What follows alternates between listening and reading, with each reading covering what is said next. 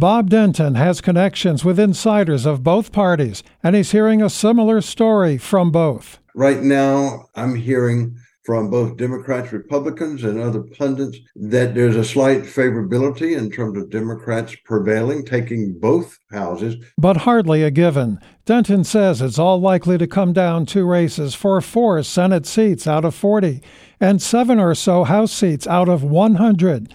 And in those races in particular, which party gets more of its supporters to vote is crucial. These critical races will come down within two, three, certainly under 5%. So it's all about turnout. In our region, the state Senate race between Republican David Suetterlein and Democrat Trish White Boyd appears likely to be closest.